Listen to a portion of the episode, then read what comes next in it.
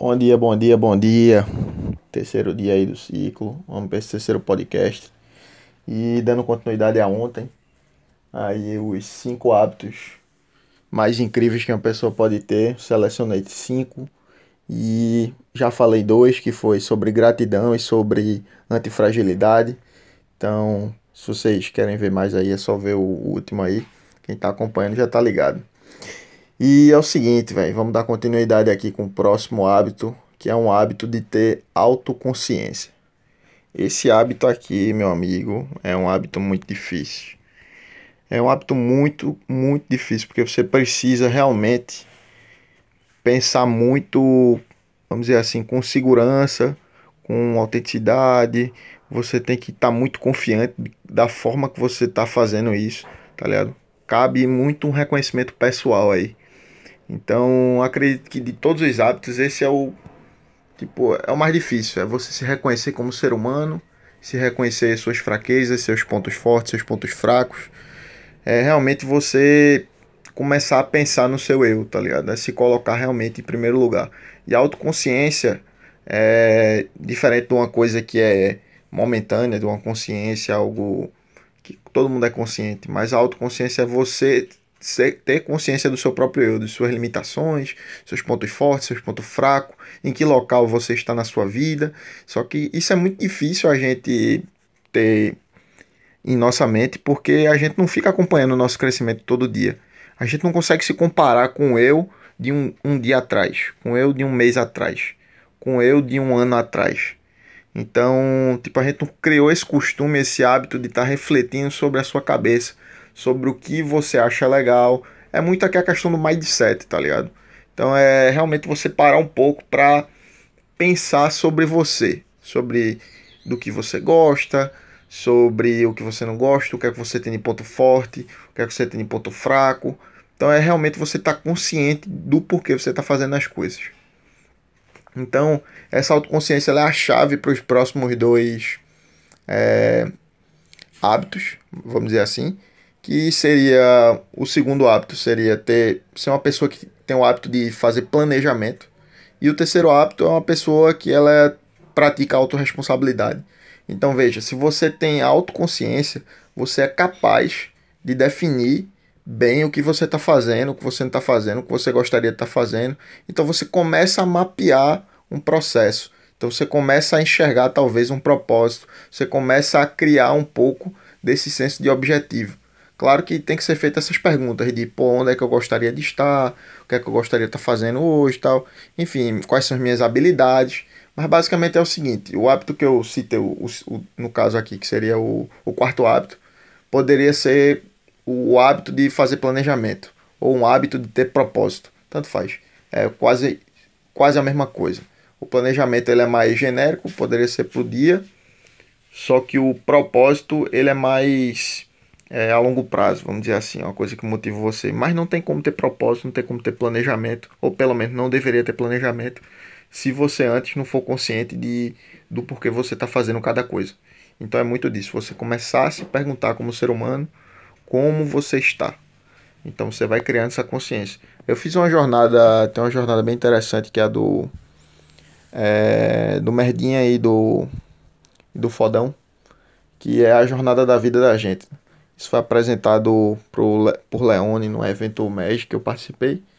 E, tipo, é uma jornada muito interessante. Todo, todo momento que eu tenho a oportunidade de criar essa. Das, fazer uma retrospectiva de uma maneira legal, é, eu curto fazer. Que é a jornada do. Basicamente, a jornada de todo mundo que está numa faculdade, todo mundo que está, enfim, numa empresa júnior. Todo mundo chegou num certo patamar, você passou por umas coisas aí que tem um certo padrão. Cada um vai ter exatamente as curvas, suas curvas, vamos dizer assim, define quem você é, mas vamos lá. A, a jornada funciona mais ou menos assim. Primeiro, a gente pode dizer que a vida starta aí, né? A gente começou a vida na barriga da nossa mãe. Então, é aquele lugar bem confortável, aquele lugar bem prazeroso. Porra, é, é tipo o melhor lugar que a gente já teve na vida da gente, segundo os estudos indicam aí é na barriga da, da nossa mãe.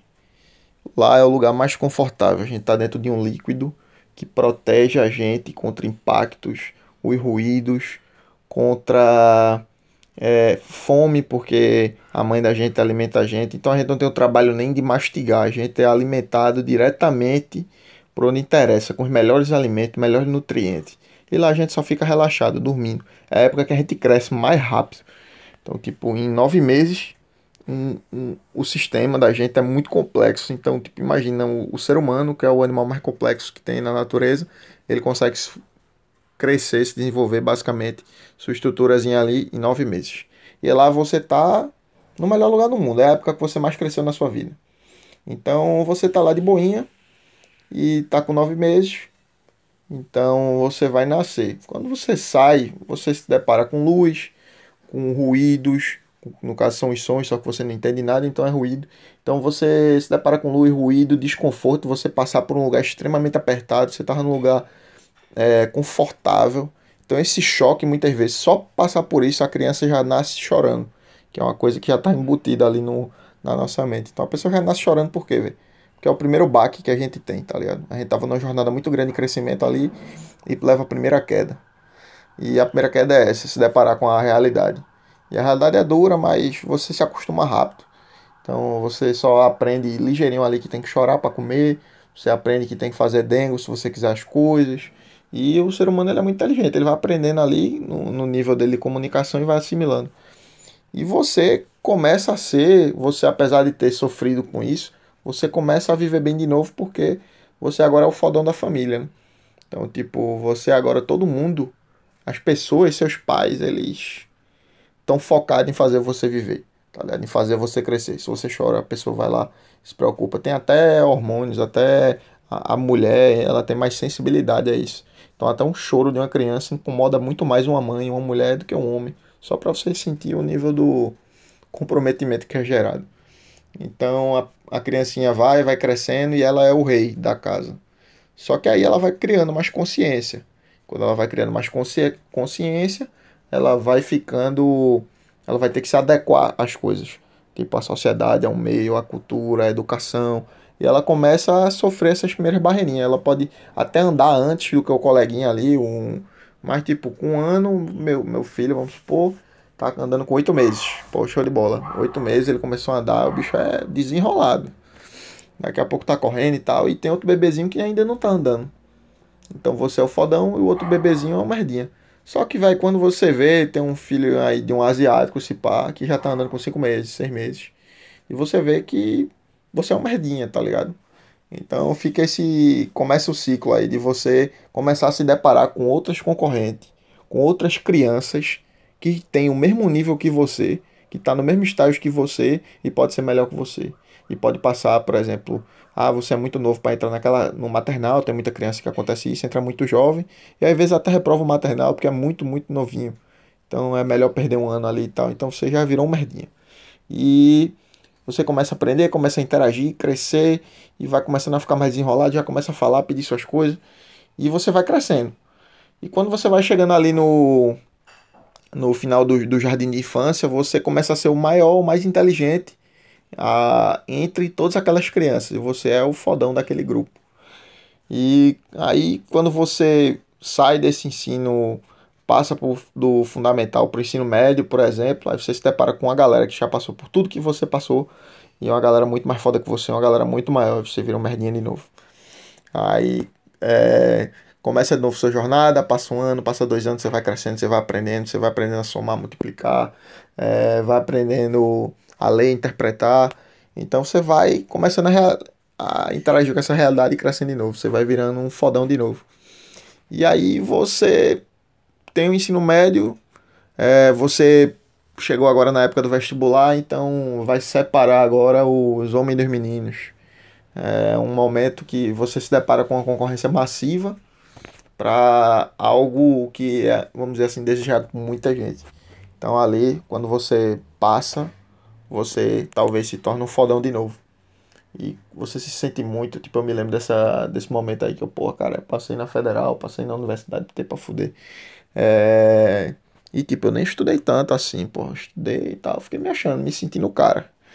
Aí quando chega na faculdade, a gente acha que a gente é alguém e a gente descobre que a gente não é ninguém. Porque se você não estudar, se você não se dedicar lá, você não vai se diferenciar. Porque lá todo mundo que passou é no mínimo igual a você. Então você vira uma redinha de novo e segue a jornada. Isso entra na empresa júnior.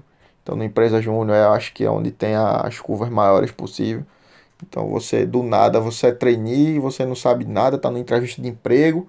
Três meses depois você pode ser presidente de uma empresa júnior, responsável por ela, tá respondendo, assinando projeto. Então do nada você sai de um menino para um homem. Você sai de um de uma pessoa que está completamente bitolada ali no caminho, no, no método, na, na boiada, e agora você criou talvez o seu próprio plano. Então, é uma queda muito grande, tá ligado? Pode ser uma queda muito grande, porque você pode se deparar com uma realidade que está muito fora da sua. E se, é, se você não praticar essa autoconsciência, se você não, não tiver consciência disso, que você entrou de um jeito e você tá esse dia diferente, você já cresceu, você só pode quebrar a cara, ou então, sei lá, quebra a cara e recupera muito rápido, mas tem muita chance de você ou crescer muito ou você cair num, num, num buraco aí muito grande. Então, eu até acredito que essas pílulas aqui, por isso que o tema é pílula do conhecimento, é, ela vai trazer muita coisa aí para agregar. Mas ela também pode afundar você, tá ligado? Ela pode criar um referencial que, que não é legal. Então, por exemplo, estou compartilhando um conhecimento aqui, uma ideia que outras pessoas podem se deparar com, comigo, tipo, trocando essa ideia e faz, caralho, bicho, como é que esse cara sabe isso? Como é que ele. aonde ele aprendeu isso? Como. Como é que pode? Porra, eu tô muito atrasado, tá ligado? A gente tem o hábito, a gente tem a mania, a gente tá o tempo todo se julgando e julgando o próximo.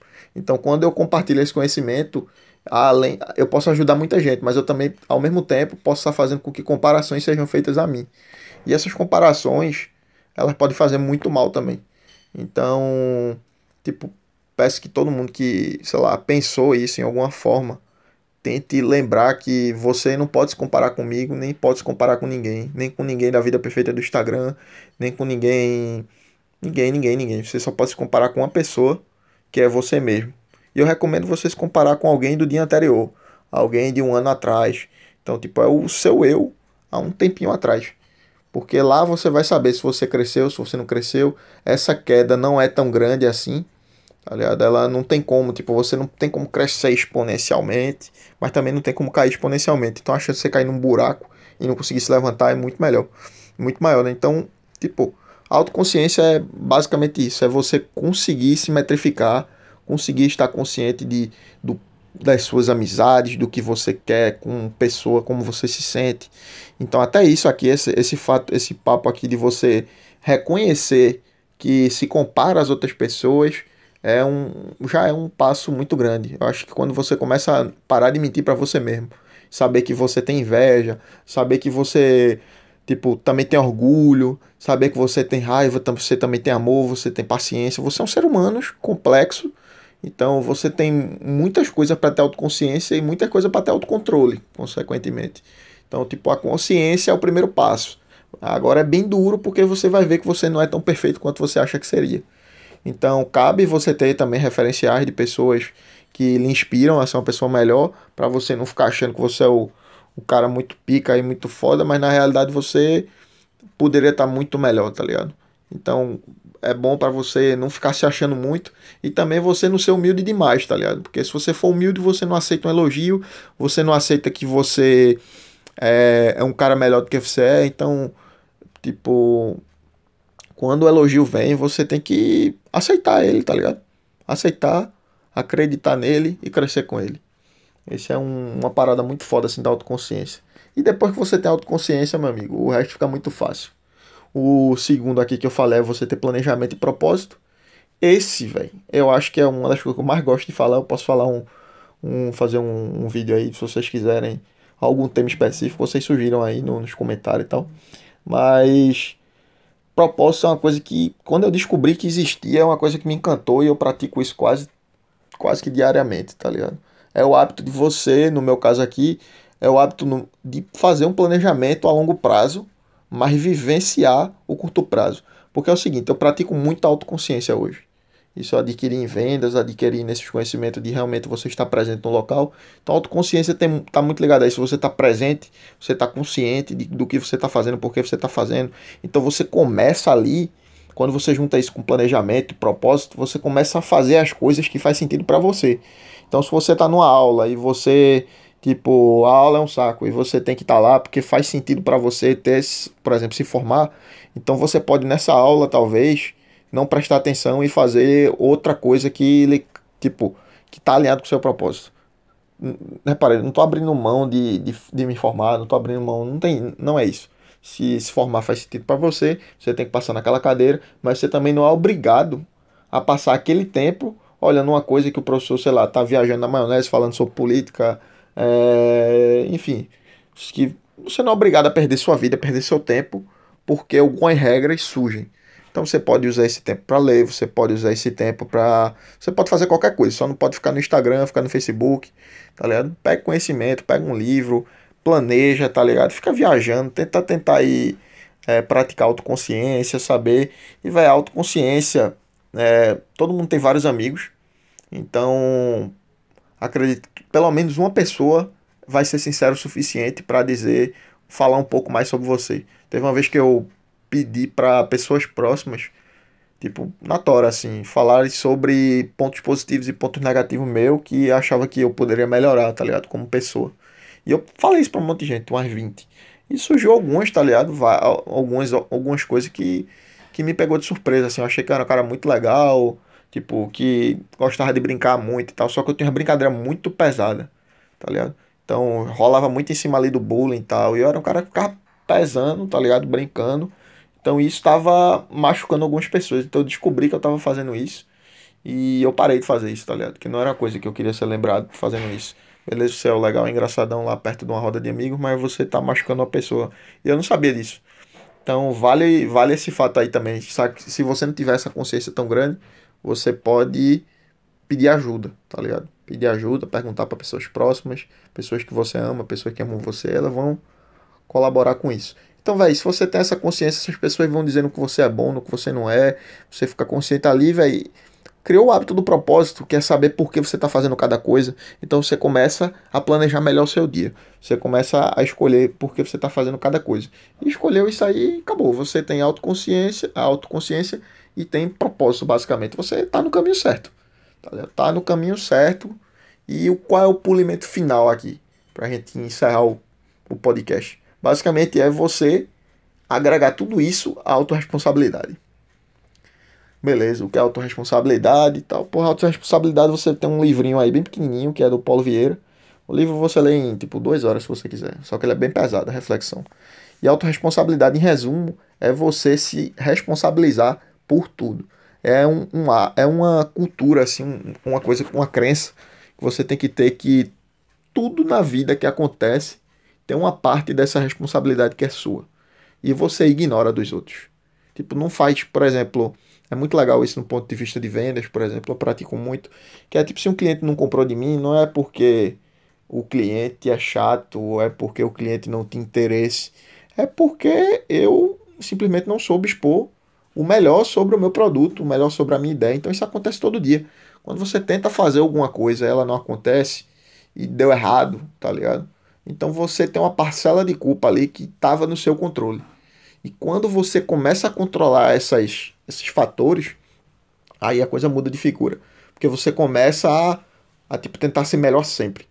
Então, tipo, é como se você juntasse ali, tivesse um pouco de antifragilidade, mas somando com, auto, com a antifragilidade, com gratidão, com autoconsciência e com essa questão do propósito, véio, você tá muito armado como ser humano. Você é um cara completo. Você pode fazer o que você quiser. Porque Tipo, nada vai resistir ao trabalho ali, nada vai impedir que você consiga qualquer coisa. Por quê? Porque você é responsável por isso.